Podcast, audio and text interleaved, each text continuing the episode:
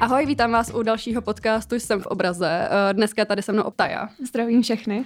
Eh, Terka je out, eh, momentálně leží doma s vytrhanýma všema osmičkama, takže přejeme brzké uzdravení, ale každopádně dneska to opět zvládeme s Tajou a máme velice zajímavé téma, opět s velice zajímavým hostem. Už 1. července přebíráme od Francie pomyslnou štafetu a budeme zahajovat naše historicky druhé předsednictví v Radě Evropské unie. Přípravy jsou v plném proudu, známe moto, známe logo a hlavně vláda minulý týden představila pět hlavních politických priorit.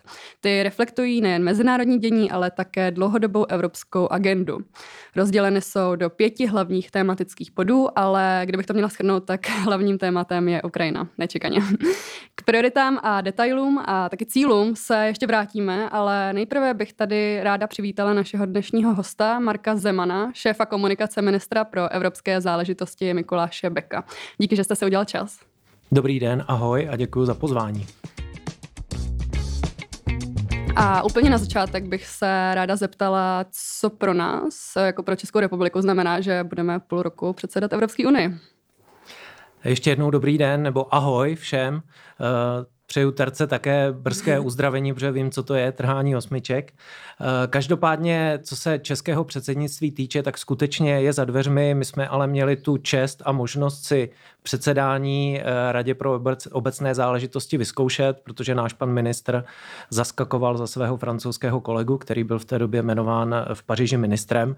Takže už jsme si i na vlastní kůži vyzkoušeli, co to znamená. Pan ministr má zvoneček, eh, řídí diskuzi a moderuje vlastně tu diskuzi ministrů tak, aby jednak skončili včas, což eh, kolegové oceňovali, ale všichni si pochvalovali kvalitu a vlastně pohodovou atmosféru během předsednictví eh, pana ministra Beka, takže se těší na to, až oficiálně skutečně zasedne v křesle předsedy.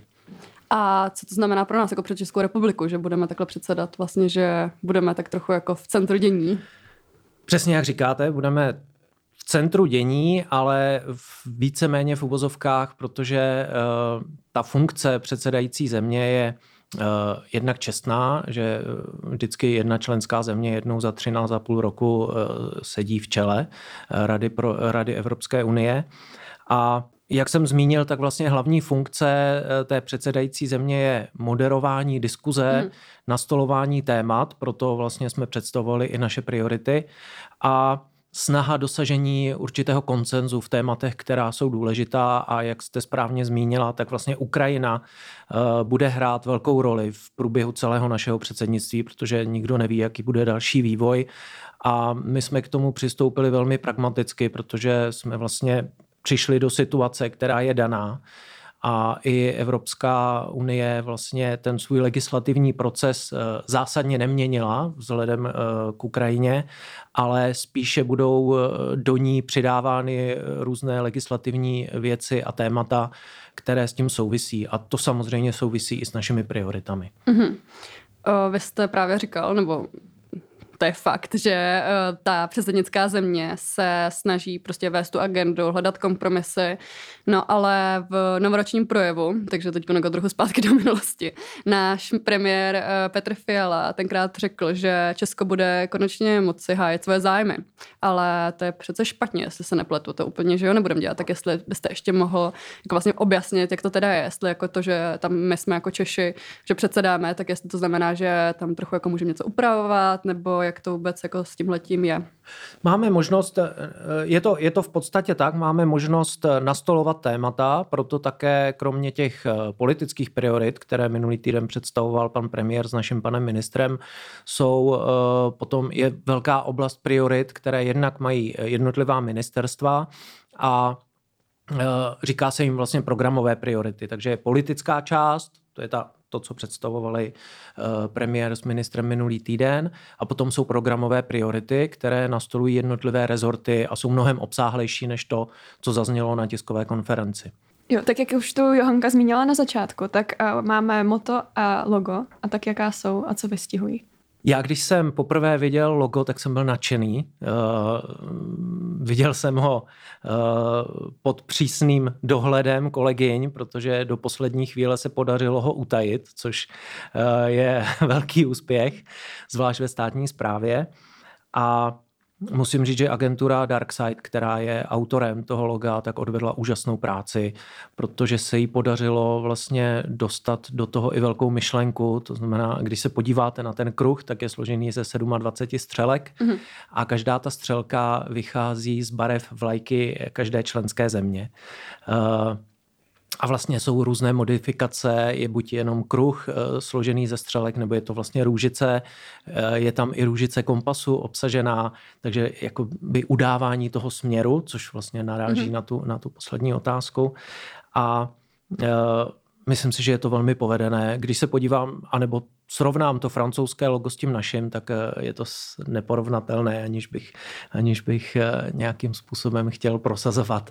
Eh, ale, ale je, to fakt, je to fakt vlastně, že během toho předsednictví máme i možnost víc představit Českou republiku v mhm. rámci Evropské unie a s tím souvisí i doprovodný kulturní program.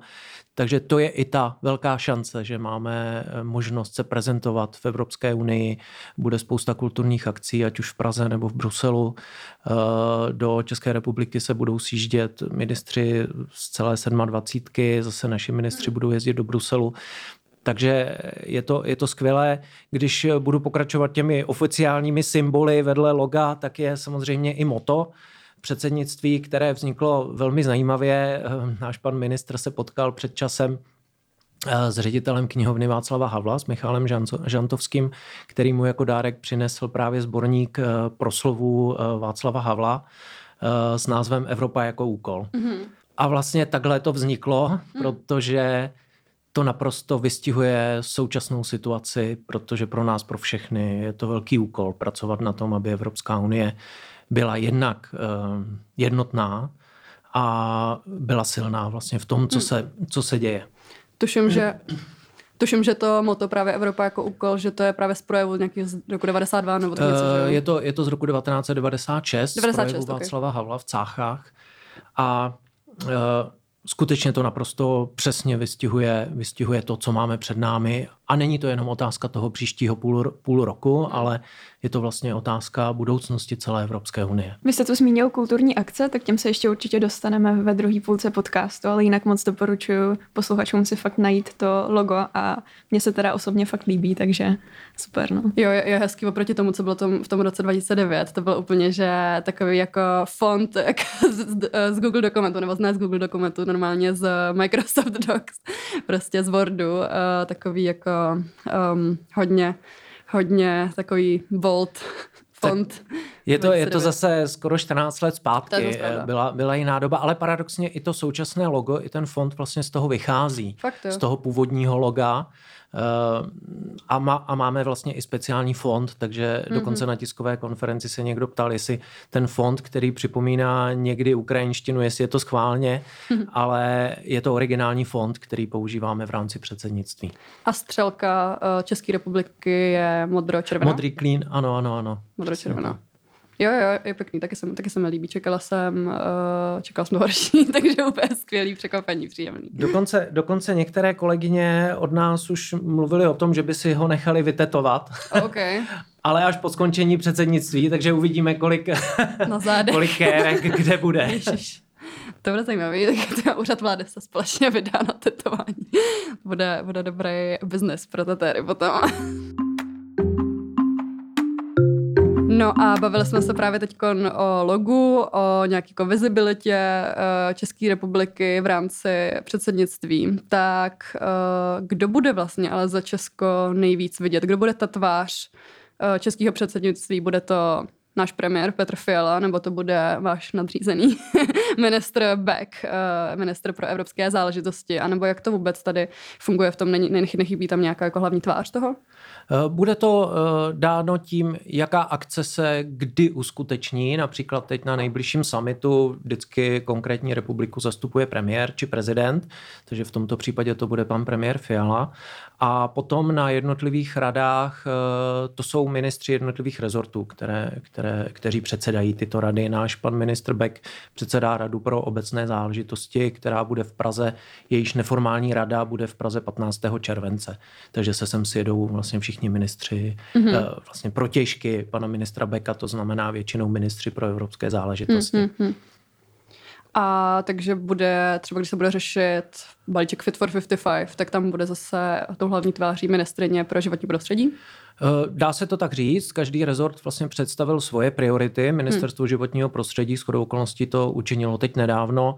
Uh, takže každý rezort představil svoje priority a samozřejmě i když to na první pohled nevypadá z toho, co se představovalo v rámci politických priorit, hmm. tak uh, dá se říci, že vlastně ty nejdůležitější témata, na kterých nám záleží, jsou v těch jednotlivých rezortních prioritách obsaženy. Mm-hmm, mm-hmm. A vlastně třeba, uh, co se týká uh, té ministrně Anny Hubáčkové, tak to je tak jako taková asi rejpavá otázka, ale uh, Um, nebo ono se to netýká totiž jenom jí, no, ale jak je třeba velký problém, když takhle člověk neumí, neumí prostě anglicky, že třeba zrovna tady u ministrině vím, že to zaznívalo jako kritika. Řekl byste, že to bude třeba překážka pro to, aby se hledal jako kompromis v nějakých otázkách, třeba jenom jako osobní názor. Jednak neumím posoudit úroveň znalosti mm. paní ministrině a vlastně jakéhokoliv z ministrů, kromě mého ministra, kterého jsem slyšel mluvit anglicky i německy, uh, takže tam, uh, tam, tam jsem v klidu. Super.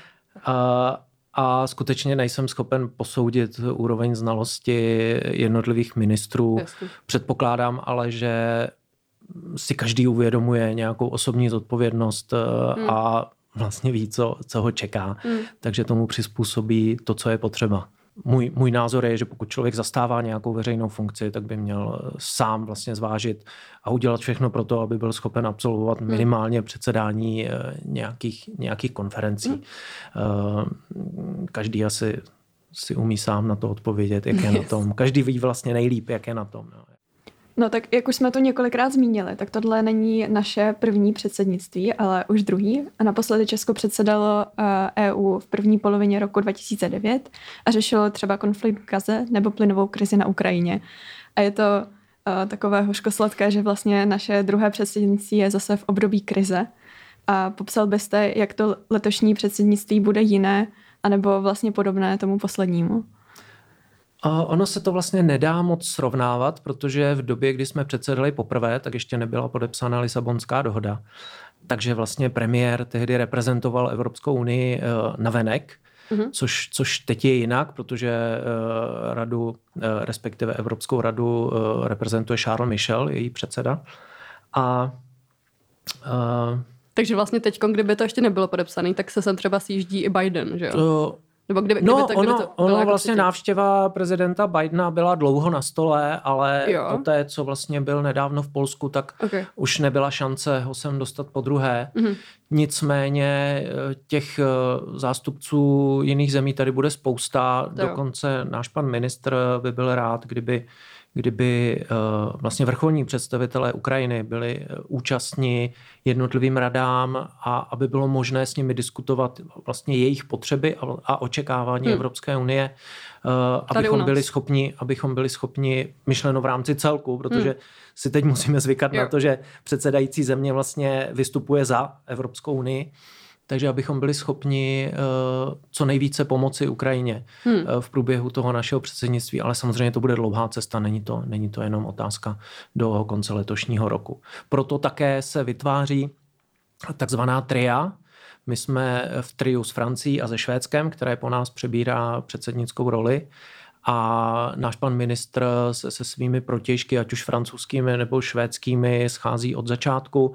Jednak, abychom my zjistili, kde můžeme navazovat na to, co nám bude předávat Francie a zase, kde Švédové budou moci pokračovat v tom, eh, co, co zahájíme my v rámci toho předsednictví. Ale na druhou stranu ten půl rok je velmi krátká doba na to, aby se něco dokončilo, ale právě proto jsou ta tria, uh, protože je větší šance, že se podaří hm. nějaké téma ne, nebo něco konkrétního uh, dovést do zdárného konce. Přesně jak říkáte, eh, je to dáno tím, jaká je situace a je to takové to hořkosladké, taková ta návaznost, aspoň tematická v tom, že se řeší zase energetická krize. Ale co se týče samotného předsednictví, tak eh, to letošní je naprosto jiné. Jednak eh, jsme už dospělí v, v rámci Evropské unie a eh, věřím, že podle toho i to bude vypadat. Zatím to vypadá velmi slibně, protože i ty ohlasy od kolegů, ať už našeho ministra nebo premiéra, jsou velmi pozitivní. Hlavně v tom smyslu, že tato vláda je předvídatelná. oproti hmm. té předchozí. A vlastně pro ty evropské partnery je to velice důležitý signál, že mají uh, rovnoceného partnera, který jedná férově a na rovinu a neříká něco v Bruselu a něco doma. No, Což je obrovská výhoda a já musím říct, že mě osobně, já z toho jsem měl obrovskou radost uh, po volbách, z toho výsledku, aniž bych tušil, kde se nakonec ocitnu, protože jsem už pak říkal, že už do státní zprávy nechci, uh, ale vždycky je to otázka, otázka nějaké aktuální eh, situace, aktuální nabídky. Ale abych se vrátil k tomu srovnání, je to dost nesrovnatelné. Eh, je pravda, že Češi si velmi dobře pamatují ať už klip s kostkou cukru, což eh, říkám, že zase byl dobrý počin. asi kontext.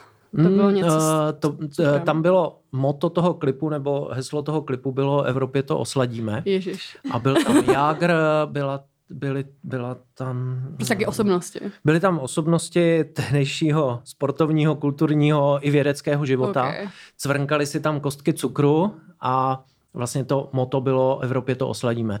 Bylo to takové trošku nabubřelé, ale trochu. na druhou stranu spousta Čechů si to pamatuje, takže já říkám, že to mm. byla dobrá práce reklamky. Netuším, kdo, Špatná kdo, reklama, ten, taky reklama. kdo ten spot tehdy dělal. Takže to je první věc, se kterou si lidé spojují to naše první předsednictví. A samozřejmě druhá věc je to, že v průběhu českého předsednictví tehdy padla vláda Mirka Topolánka, ale to nemělo vlastně vliv na to předsednictví jako samotné. Eh, tam vlastně proběhlo všechno, jak mělo, hmm. díky, díky diplomatům, úředníkům, eh, kteří samozřejmě na tom pracují i teď, už, už od roku 2019 vlastně probíhají přípravy předsednictví na rok 2022. Takže se to těžko dá srovnávat. A jak říkám, lidé tady v Čechách mají určité vzpomínky na ten rok 2009. Já doufám, že se nebude nic z toho opakovat, eh, ale eh, podle toho, aspoň jak do toho vidím, tak eh, jsme připraveni. Máme spoustu hmm. profíků, skvělý tým, který na přípravě předsednictví pracuje a máme, máme skvělé lidi. Paradoxně v takové nestabilní době jsme stabilnější než to bývalo předtím, nebo než to bylo za minulého předsednictví. Ale uh, taky bych vlastně se ráda zeptala, takhle, jak říkáte, že Češi prostě nějakým způsobem jako vnímají, že jo, to předsednictví a pamatují si ho a teď něco předpokládají. Tak uh, třeba jste jako zmiňoval, že od roku 2019 diplomati, úředníci uh, na to letošní předsednictví jako připravují už, což prostě je za mě jako hodně důležitý a fajn slyšet, protože třeba uh, já, kdybych jako měla si v hlavě vytáhnout, co jsem slyšela o přípravě a předsednictví obecně jako dopředu, tak to bylo, že um, bývalý, ministr, bývalý premiér Andrej Babiš že říkal, že to je nějaká uh, kafárna, jak tomu říkal, ne, že to je mm, prostě... Bruselské chlebíčky. No, no že, to mm. jsou, že to je nějaká, um, on řekl přímo to pojmenoval, žvanírna se žlevíčkama. to říkal i na Český parlament. No, jo, jo, přesně všechno, no, senát, že jo, ano, ano. vůbec, ale že to je žvanírna s chlebíčkama a byl tam taky hodně poddimenzovaný vlastně budget na celé to předsednictví, takže uh, říkáte, že už se to ale od 2019 řeší, už ty lidi, co to mají řešit a že to, že to takhle jakoby špatně prezentoval Babiš, tak to vlastně na to nemělo nějaký extra, extra jako negativní dopad dopad, myslíte? To souvisí s tím, co říkáte, že vlastně minulá vláda tu Evropskou unii brala jako obtěžující hmyz, dá se říct. Eh, podle toho taky vypadal ten rozpočet, který připravila na to předsednictví, který byl poddimenzován, takže vládě Petra Fialy se podařilo ten rozpočet navýšit. Na druhou stranu ta aktuální situace vedla k tomu, že původně plánované i akce v regionech, byly, byly víceméně zrušeny nebo omezeny na minimum a eh, vláda se snaží ty prostředky, které jsou na to předsednictví vyčleněny, využívat maximálně obezřetně a maximálně efektivně, aby hmm. nedocházelo ke zbytečnému plítvání, protože si uvědomujeme, že eh, řada těch peněz je potřeba úplně někde jinde. A ještě, ještě chci říct důležitou věc, když srovnáváme to, jaká, jak bylo to předsednictví připraveno a jak probíhá, tak z mého pohledu je velmi pro nás pozitivní to, že vzhledem k válce na Ukrajině a k tomu, jak česká vláda zareagovala na uprchlickou vlnu a jak Češi se zvedli k obrovské pomoci, tak eh, v té Evropské unii jsme si napravili reputaci už vlastně před začátkem českého předsednictví. Okay. Jo, a to souvisí s tím, co jsem říkal, že jsme předvídatelný partner a najednou Češi ukázali uh, té Evropské unii, že umí pomoct, že nejsou jenom sobci, že jim nejde jenom o své vlastní, o jejich vlastní zájmy, ale že jsme schopni pomáhat a být obezřetní a vidět to, když někdo potřebuje pomoc. Mm-hmm.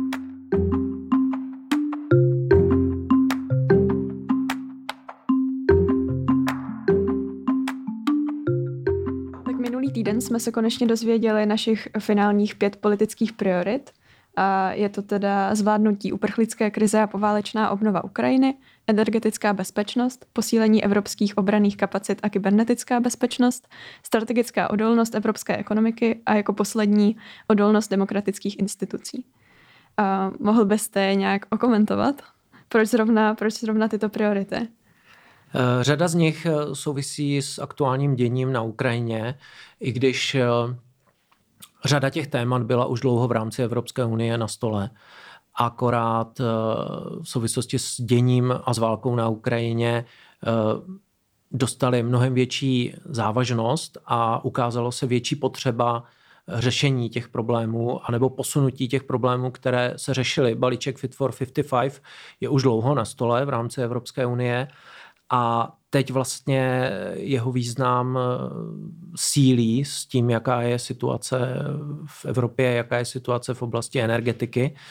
Takže eh, řada těch témat je propojených s Ukrajinou a s tím, co se děje. Eh, objevuje se také eh, energetická soběstačnost a také soběstačnost v oblasti potravin a hmm. dodavatelských řetězců.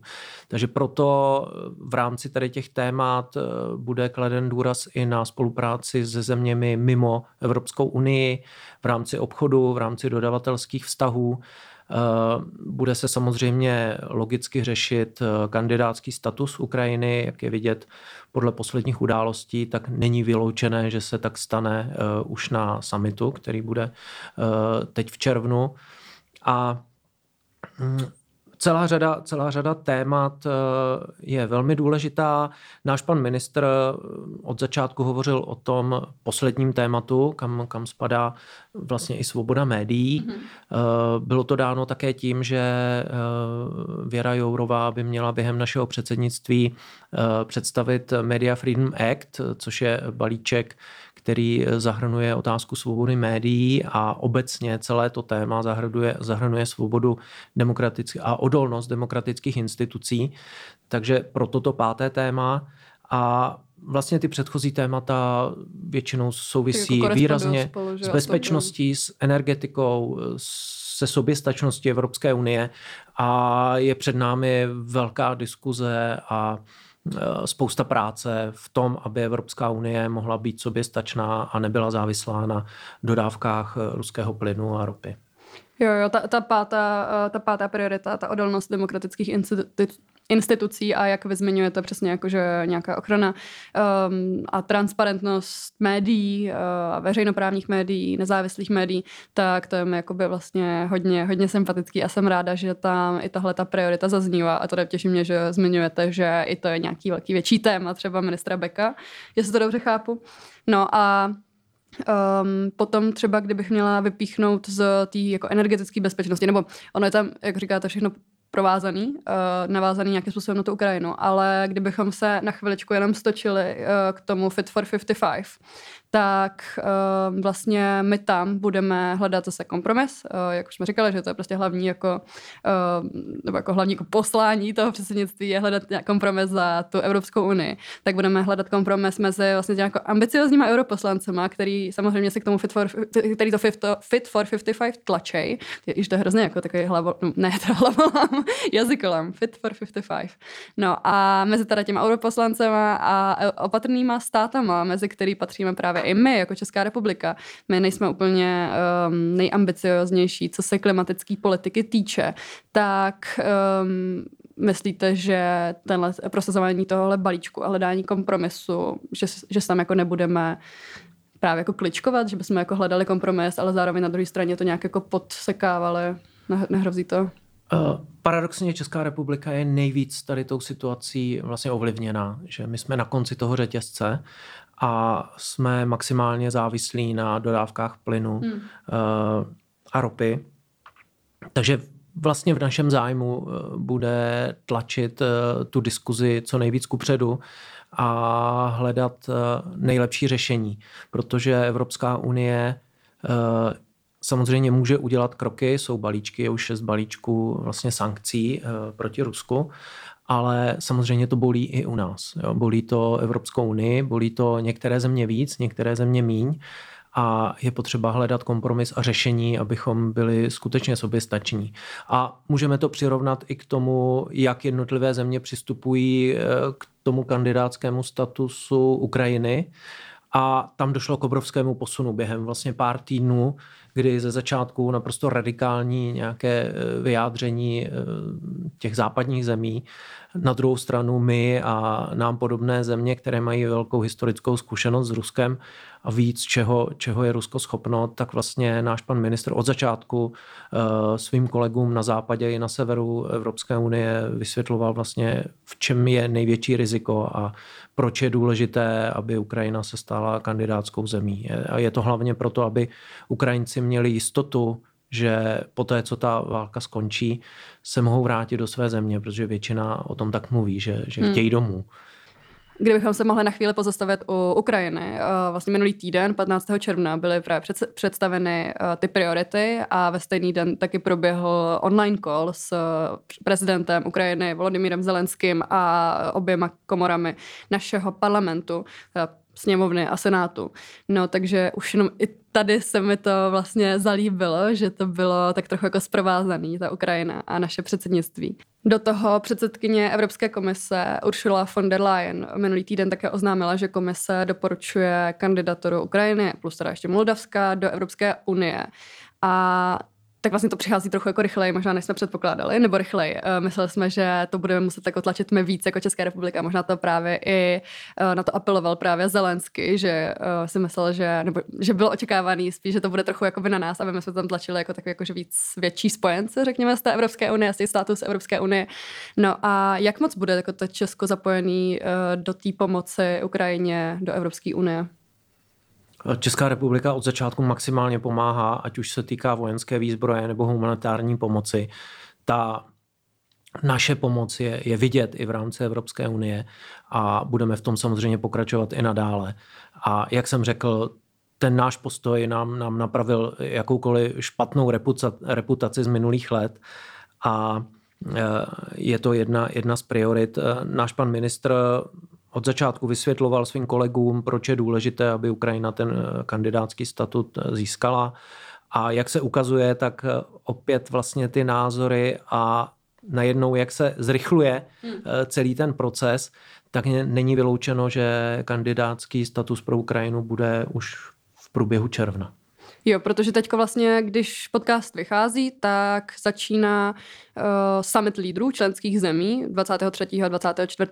června, kde právě by mělo nejspíš padnout rozhodující slovo o udělení právě kandidátského statusu. Já jsem říkal, že jako je hodně, hodně těchto těch argumentů, nebo minister Beck jako um, řešil a tlačil hodně argumentů, proč by Ukrajina měla kandidátský status získat, tak kdybyste měl nějaký jmenovat vždycky jako pro kontext, se tady snažíme víc jako konkrétně, mm. tak klidně, kdyby uh, jste mohl zmínit. Eh, je to důležité hlavně po, po, pro poválečnou obnovu Ukrajiny a vlastně je to jakýsi signál pro lidi, kteří jsou na útěku ze své vlasti, že se do ní budou moci vrátit po té, co válka skončí a že Evropská unie je připravena eh, maximálně i finančně pomoci při obnově Ukrajiny. To už několikrát zaznělo a jsou připraveny prostředky, které je možné na to vyčlenit. Teď asi úplně konkrétně nejsme schopni říci, ale hovořilo se i o zmrazených prostředcích eh, Ruské státní banky. Hmm. Eh, takže těch možností je spousta, ale samozřejmě ta vůle pomoci je, je jednoznačně na stole a tam je jasný signál, že Evropská unie a potažmo i Česká republika budou Ukrajině pomáhat i nadále.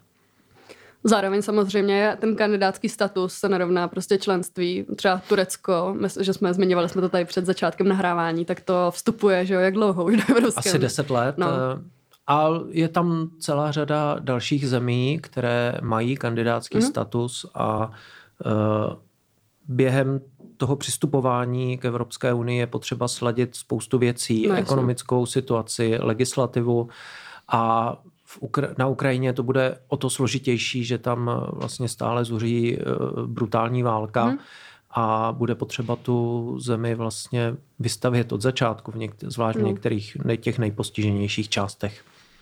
K těm kritériím patří například stabilita institucí, záručující demokracii, eh, fungující právní stát, dodržování lidských práv a respektování a ochrana menšin. Eh, další podmínky jsou taky třeba tržní hospodářství, schopnost vypořádat se s konkurencí a tržními silami v Evropské unii, eh, taky samozřejmě korupce, která není úplně jako v Ukrajině na ideálním levelu, tak tam hraje taky velkou roli. Samozřejmě jsou tam taky závazky vyplývající z toho členství členství samotného, mezi nimi je třeba taky dodržování politických, hospodářských cílů, taky třeba uh, společná měna, co samozřejmě v Česku se můžeme právě. Ten proces, kdybych ho ještě měla jako v rychlosti synout, je, že když se země přeje vstoupit uh, do Unie, předloží svou žádost Evropské radě, která požádá Evropskou komisi uh, o poskytnutí stanoviska to teďko proběhlo, no. že jo?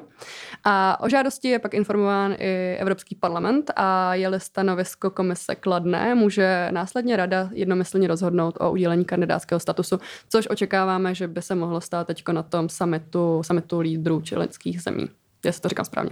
Líb bych to neřekl. Skvělý. Skvělý. Jo, tak bavíme se tu mimo jiné o seriózním válečném konfliktu na evropském kontinentu. Vlastně dá se říct, že v našem regionu. A nepřipadá tady v úvahu diskuze o armádě Evropské unie? Když jsem si dělala rešerši, tak jsem narazila na že Lisabonská umluva staví národní obranou politiku nad tu evropskou, ať už je to třeba neutralita nebo členství v NATO, ale eh, tady tenhle konflikt tak vybízí vlastně eh, se nad tímhletím tématem ještě jednou zamyslet. Přesně jak říkáte, eh, válka na Ukrajině otevřela znovu myšlenku evropské armády, ať už jednotné nebo eh, sestavenou z několika jednotek nebo z jednotek, které budou mít jednotlivé členské státy a v případě většího ohrožení by bylo možné je dát po jednot, pod jednotné velení. Eh, tady je potřeba upozornit, že třeba Česk, čeští vojáci velí eh, jednotkám na východě Slovenska, které jsou složeny z několika zemí a vlastně takhle by to mohlo fungovat, ale je to samozřejmě otázka další diskuze a je to velmi složité, ale Otázka jednotných obraných kapacit a vůbec obrany Evropské unie je jednoznačně na stole, protože, eh, jak jsem řekl už dřív, vlastně Rusko je velmi nevyspytatelné a eh, zatím se vojska soustředí pouze na Ukrajinu, ale mm, člověk si nemůže být jistý nikdy ničím. Na druhou stranu eh, je velká výhoda a doufám, že Češi a to je možná jedna z těch důležitých věcí, které si snad většina Čechů uvědomí a nebo uvědomuje, že je obrovský štěstí, že jsme součástí Evropské unie a že jsme součástí Severoatlantické aliance. Eh, to je velká jistota pro Českou republiku. Já jsem vždycky říkal, když někdo v mém okolí si stěžoval na cokoliv, eh, tak já jsem říkal, uvědomte si, že žijete v té šťastné části světa že vlastně Evropa posledních 75 let bohužel až doteď nezažila žádný válečný konflikt. A je potřeba, aby toto si Češi uvědomovali a pokud, pokud to české předsednictví by mělo vyvolat něco, aspoň málo, tak to povědomí o tom, že je dobře, že jsme součástí nějakého velkého uskupení, je pro Českou republiku jako malý stát v srdci Evropy velká výhra. Já si myslím, že v tomhle máme jako Česká republika vlastně hrozný štěstí, že jsme v té Evropské unii a i v NATO a taky vlastně máme tu historickou zkušenost, kterou jste zmiňoval, která vlastně může být použita jako, můžeme nabídnout perspektivu tady do Evropské unie právě s tou historickou zkušeností a zkušeností právě s Ruskem a co se může dít, když vlastně takhle se nemůžeme na, nik- na nikoho spolehnout.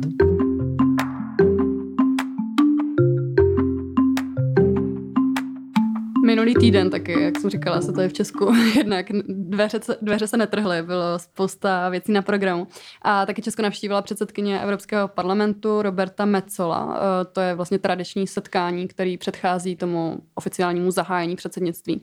No a právě to jednání s Robertou Metzola se týkala třeba těch vlastně priorit, které jsme představili a ona třeba taky, co jsem jako se dočetla z různých článků, co prostě probíhalo v těch různých jednání, eh, tak se taky zajímala o jako řešení eh, problematiky migrace, taky byla vlastně, nebo přišla debata na to, že by si přála, aby uh, se české předsednictví chopilo i témat, jako je minimální mzda či rovné zastoupení mužů a žen. Uh, tady vlastně jsem se jako chtěla původně trochu jako rejpnout, jestli to nechybí v těch prioritách a vy říkáte, že je to v těch jednotlivých um, rezortech obsažených v prioritách jednotlivých rezortů, jestli to dobře chápu, protože to já jsem třeba úplně jako vlastně sama netušila, že i jednotlivý ministerstva mají svoje vlastní priority, tak jestli byste tohle ještě mohl nastínit.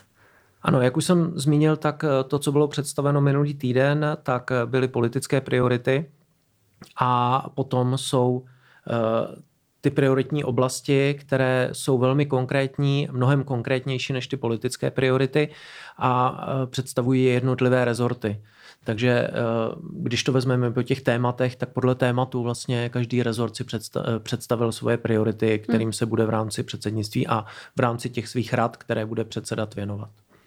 Jo, já doufám, že tam prostě to klima uh, pořádně pro, to propluje i aspoň těma jako hlavníma politickými prioritama, ačkoliv jako si uvědomuji, že prostě tahle ta vláda um, že to klima jako samozřejmě tam jako dotlačený tou současnou situací, bezpečnostní, energetickou, ale jinak se jako uvědomo, no, že to vlastně nebylo velký pro ně téma. Eh, klima, klima tam je obsaženo, ať už balíč, v balíčku Fit for 55, jo. Eh, když vypukla válka na Ukrajině, tak někteří škarohlídi eh, si mnuli ruce, že Green Deal je mrtev, což není Špatný, pravda, což není pravda. A je to dobře, protože to vidíme, jak, eh, jak je potřeba vlastně eh, tlačit na ochranu životního prostředí a na to, aby zase každý nějakým způsobem se snažil přispět eh, k tomu, abychom, abychom hmm. to životní prostředí si udrželi zase na nějakou dobu. A je také balíček Repower EU, a vlastně z toho vychází ta anglická verze MOTA českého mm-hmm. Europe as a Task, eh, Rethink, Re, eh, Rebuild, Repower, mm-hmm. což je primárně pro to zahraniční publikum, jak bylo řečeno i na tiskové konferenci minulý týden. Mně se tady ještě hnedka nabízí otázka ratifikace Istanbulské umluvy, protože Ukrajina ji ratifikovala vlastně hrozně nedávno a je to, váže se to právě na to, co, říká, to, co zmiňovala eh, Roberta Metzola k tomu rovnému zastoupení mužů, že, mužů a žen, potažmo k potírání násilí na ženách. Tak eh, kdy ji ratifikujeme my? Nebo spíš takhle, bylo by to hezký a symbolický, já vůbec, já vůbec. kdyby, jsme to, to, kdyby jsme to zvládli teď během toho předsednictví, když to už zvládla i Ukrajina. To já vůbec netuším, tady hmm. tohle, v jaký je to fázi, to se omlouvám.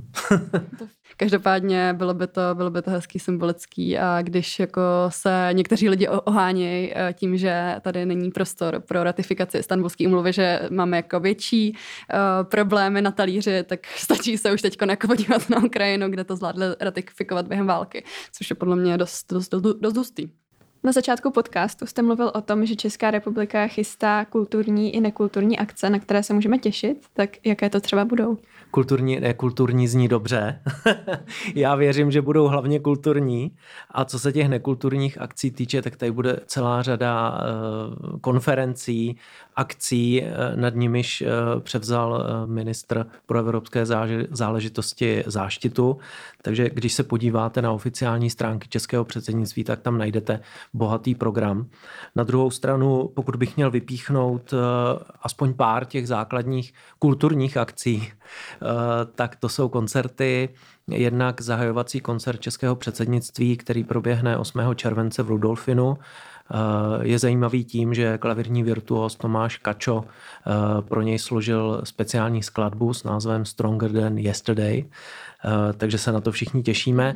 A vlastně podobný koncert potom proběhne i v Bruselu, kde bude i na konci našeho předsednictví vlastně slavnostní ukončení toho českého předsednictví.